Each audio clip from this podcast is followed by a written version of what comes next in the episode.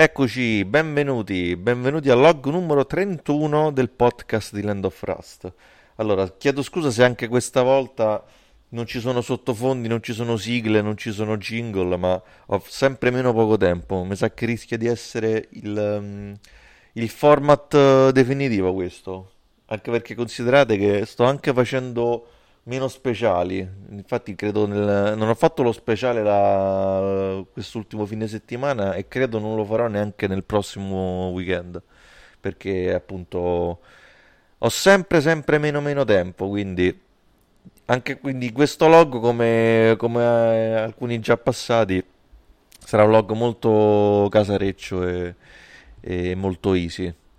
Allora, passiamo quindi alle notizie di questa settimana. Parliamo, partiamo da questa notizia che mi ha molto mm, incuriosito riguardante il DualSense, o meglio, il, questo sviluppatore, questo developer cileno chiamato Dual Effect Games, che è al lavoro su questo survival horror in terza persona chiamato Tormented Souls, si è espresso riguardo uh, l'uso del, del, del, pad di PlayStation 5 e sulle puntate potenzialità in generale della, delle console next gen. In particolare lui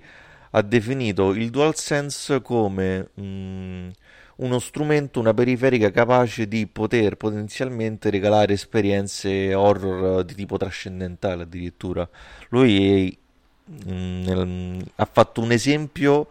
relativo sul, sul, fatto, per esempio, in un'azione di gioco in cui noi prendiamo un, un manufatto di plastica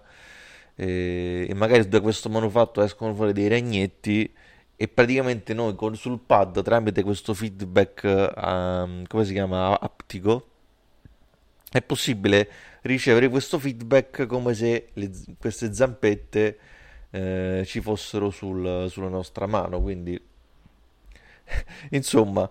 eh, beh, io, tra, io tra, tra, l'altro non sapevo che, che il, il, pad di PlayStation 5 fosse capace di, di fare queste cose. Cioè, io ero rimasto uh, ai grilletti, nel senso che i grilletti comunque, um, in base per esempio a determinate situazioni, sarebbero stati capaci di fare resistenza alla pressione del, del, delle dita. Quindi, se è capace anche di fare queste cose... Eh, veramente ci possiamo aspettare esperienze horror veramente terrificanti, anche perché poi qui ragazzi la, la fantasia viaggia, eh? viaggia veramente a livelli fantasmagorici. E poi in generale più che altro pensavo non soltanto poi al pad, questo poi non c'entra niente con la notizia del, del tizio qua di Torment Souls, pensavo all'utilizzo anche dell'audio 3D, perché so che per, su, almeno su PlayStation 5 c'è l'audio 3D, ragazzi, che potenzialmente appunto ci dovrebbe far sentire più immersi nell'esperienza. Tutto questo poi unito al fatto che col passare degli anni la, le esperienze in VR miglioreranno notevolmente, eh, beh, allora veramente potremmo aspettarci un nuovo età dell'oro del, dell'horror perché, perché se vi ricordate appunto l'età dell'oro dei, dei survival horror degli anni, degli anni 90 è stata possibile anche al fatto del alla, all'avvento del, del 3D diciamo della grafica 3D e quindi con queste nuove tecnologie chiaramente avremmo nuove esperienze eh, che potremmo vivere quindi speriamo di non dover aspettare troppo insomma quindi quindi niente, una serie di considerazioni molto interessanti su come le nuove console potrebbero um, innovare le, le, le esperienze nei, gen- nei, videogiochi di genere horror. Poi va bene, andando avanti, dunque Night Dive Studios ha rilasciato dei nuovi trailer sulla, sulla remaster di System Shock. In particolare ha rilasciato quello che essenzialmente mi interessava di più era il, il video su, sugli smembramenti, cioè hanno fatto proprio un video, un video apposito su, per far vedere come, hanno, come il team ha lavorato sulle animazioni e sulle modalità di smembramento dei nemici, che poi se andate a vedere in effetti non è niente di così diverso da Dead Space, con l'unica differenza che purtroppo, mi spiace per i ragazzi di Night Dive Studios, A me sembra che quello di Dead Space era fatto un pelino meglio, però diciamo, ecco, a difesa dei ragazzi di Night Dive Studios, dico però che la remaster di System Shock è stata finanziata su Kickstarter, quindi non erano come i ragazzi di Visceral Games che invece avevano il dinero suonante di,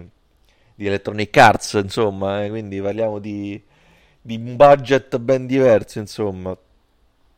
Quindi, vabbè, diciamo che questo trailer in generale non mi ha, non mi ha detto granché. Rimane comunque un prodotto da tenere d'occhio perché comunque System Shock parliamo di un, di un, di un grande classico che eh, diciamo ecco io non ci vado matto perché comunque le,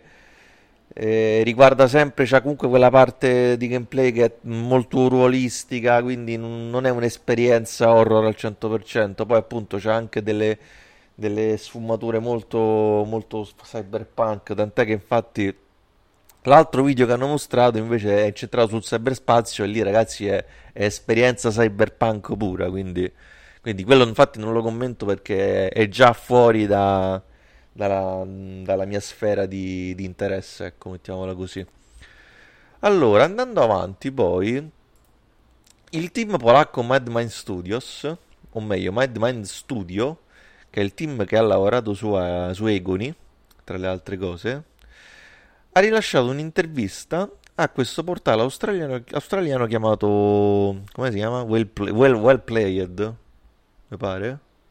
sto, sto, caricando sul sito, ma il mio sito è lento oggi. Well played, esatto. E praticamente il, il CEO di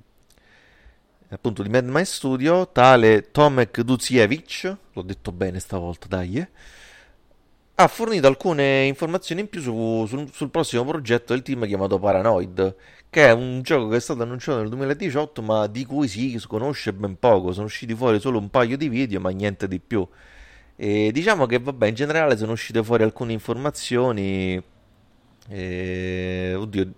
non so quanto interessanti perché poi in realtà eh, sembra il, il so, il solito videogioco horror psicologico con il protagonista che ha qualche problema personale e anche qualche problema mentale, diciamo, e quindi diciamo l'esperienza si basa tutto su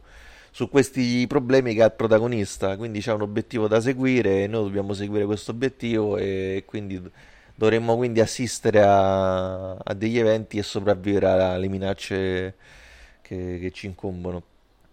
E quindi, diciamo, ecco, la parte che più mi interessava riguardava il fatto che nonostante Egoni non fosse stato un successone commerciale, la mia curiosità era sapere come fosse possibile che fosse, che il team fosse riuscito ad avere abbastanza fondi per fare sia Paranoid ma anche Succubus che è un altro gioco, un, un horror che si ambienta sempre nel mondo di Egoni. E a quanto pare invece loro hanno, hanno detto che, che comunque Egoni ha avuto abbastanza abbastanza successo in termini di vendita a tal punto da consentire al team di poter finanziare questi due progetti e al tempo stesso a quanto pare sembra che il team sia in procinto di approdare nella borsa polacca e quindi degli investitori quindi hanno così eh, portato liquidità all'azienda e quindi permesso quindi di sistemare un po' i conti. Quindi diciamo ecco in generale tutto questo discorso per dire che, che la Polonia è una nazione che attualmente sta vivendo un periodo abbastanza florido in termini di, di industria videoludica, d'altronde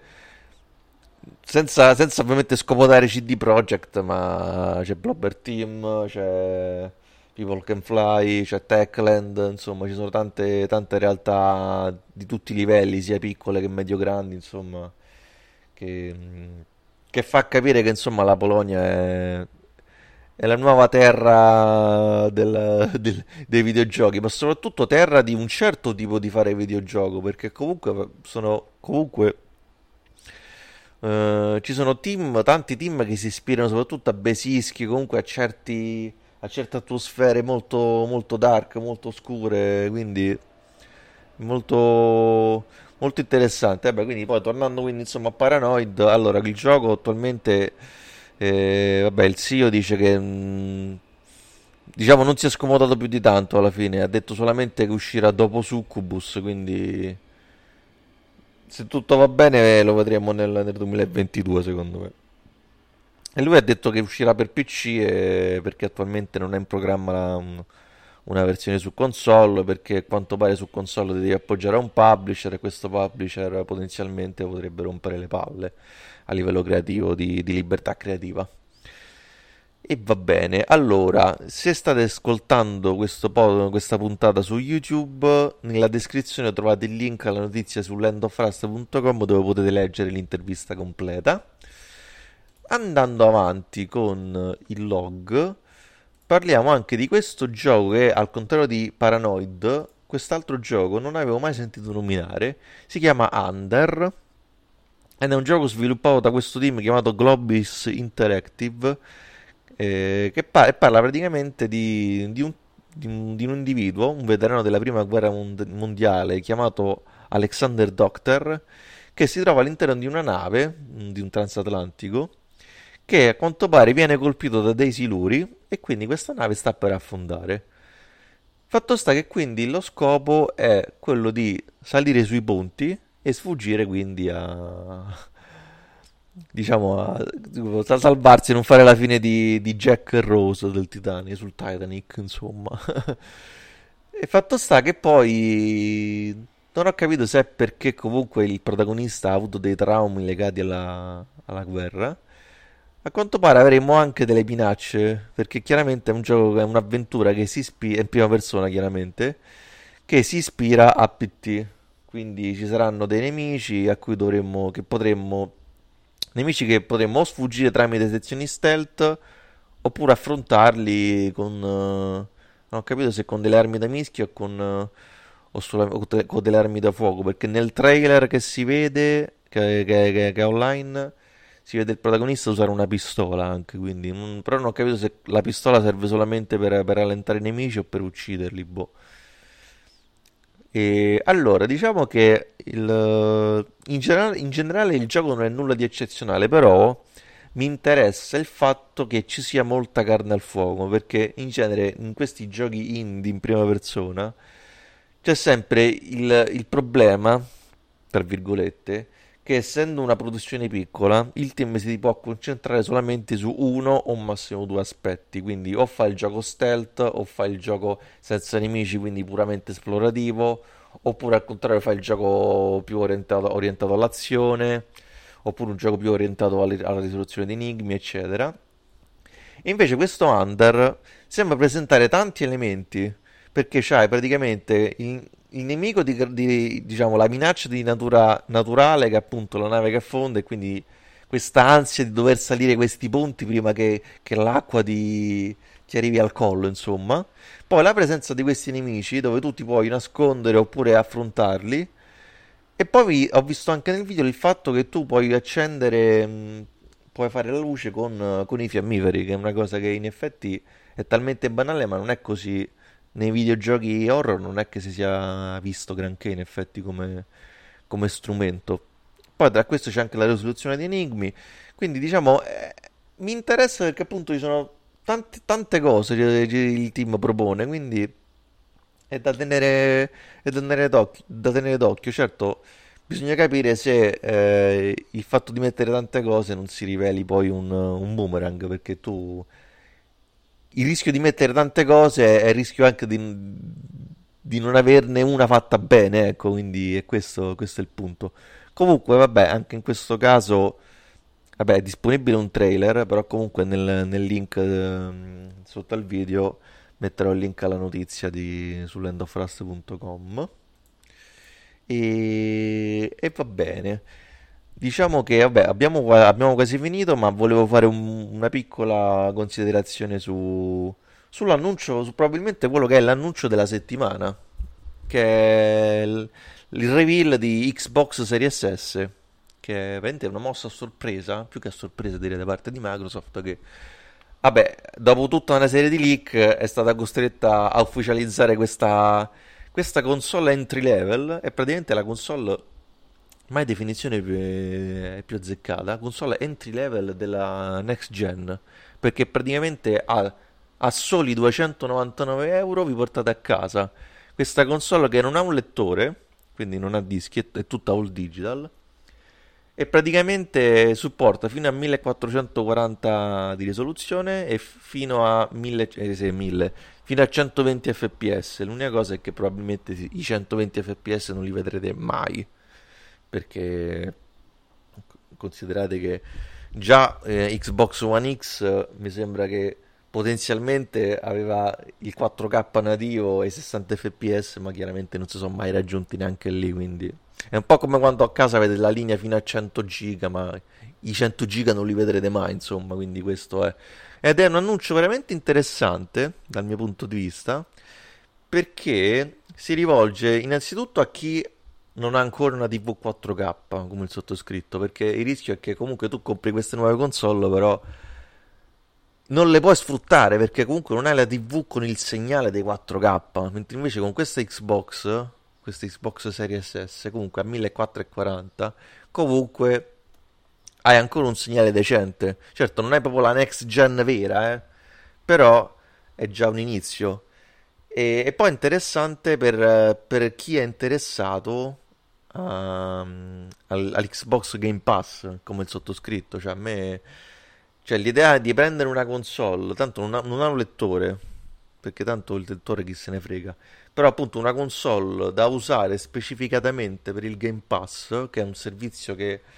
che, che sta diventando veramente la, la, punta di diamante di Microsoft, e devo dire che ci si può fare un bel pensierino, considerando appunto che poi su, su Game Pass ci sarà anche The Medium, quindi io ci sto facendo un mezzo pensiero, vi giuro,